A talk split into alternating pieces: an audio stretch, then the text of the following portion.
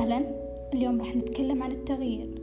والتغيير بالنسبة لي لا يكون إجباري ولا يكون ذاتي. الإجباري الظروف اللي حولنا والمشاكل اللي إحنا نمر فيها تجبرنا أن نتغير. والذاتي هو صوت نابع من داخلك يقول لك لازم تتغير ولازم تعدل هذه الصفة اللي فيك. ومبدئيا في هذه الحالتين أنت قادر على الاختيار. أما أن يكون إيجابي وأما أن يكون سلبي. وإحنا كبشر نحمل كثير من الصفات القيمة الجميلة وفينا كثير صفات سيئة. لكن أنت في داخلك تقولين هذه أنا وهذه صفاتي وشخصيتي حلوة وفي النهاية عادي الكل عصبي والكل كسول. لكن أمك وأبوك والناس اللي حولك يزعجهم هذا الشيء ويطالبون دائما بالتغيير. فلانة تغيري هذا التصرف؟ مو صح. يا فلانة تغيري شخصيتك كذا؟ مو مرة حلوة. لكن للأسف إحنا ما نتقبل هذا النقد.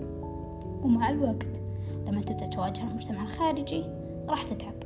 دائما اسمع النقد البناء وتعلم وتغير. التغيير شيء جميل. راح تكتشف ذاتك وتكتشف نفسك.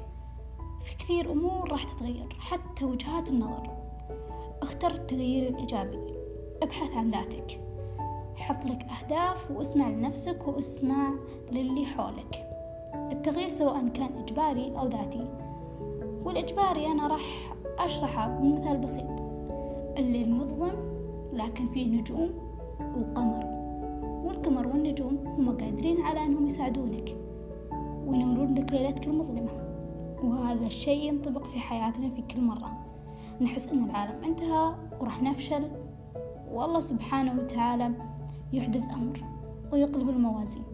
بالنهاية التغيير اختيارك. أختار الأفضل ولو أجبرت. انتظر وراح تشوف النجوم.